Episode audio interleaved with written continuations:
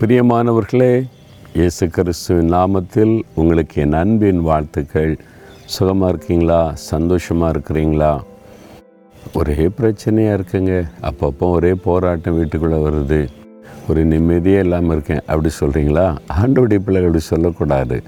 இயேசு கூட இருக்கும்போது நீங்கள் எப்படி அப்படி சொல்லலாம்? அவர் சமாதான பிரபுல பிரச்சனை போராட்டம் எல்லா இடமும் இருக்கும். ஆனால் நம்முடைய நிம்மதியை இழந்துட்டேன்னு மட்டும் சொல்லக்கூடாது.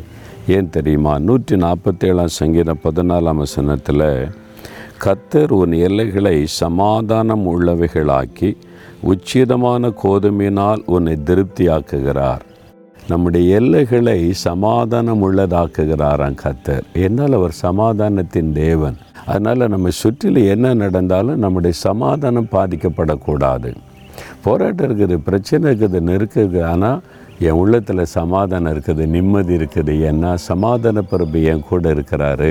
அவர் சமாதானத்தின் தேவன். என் எல்லைகளை எல்லாம் அவர் சமாதானம் உள்ளதாக்குகிறார். அதான் விசுவாசம்.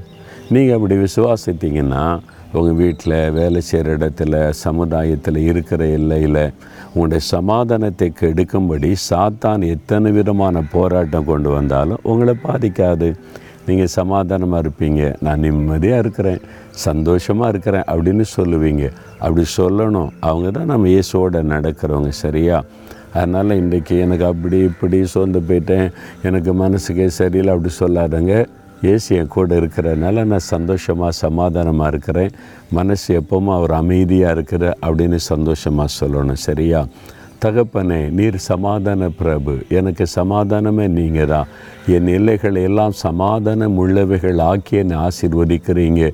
நான் அதை விசுவாசிக்கிறேன் அதை பெற்றுக்கொள்கிறேன் தினந்தோறும் அந்த சமாதானத்தோடு வாழ எனக்கு அருள் செய்கிற அன்பிற்காக ஸ்தோத்திரம் ஸ்தோத்திரம். இயேசு கிறிஸ்துவின் நாமத்தில் ஜெபிக்கிறேன் பிதாவே. ஆமேன் ஆமேன்.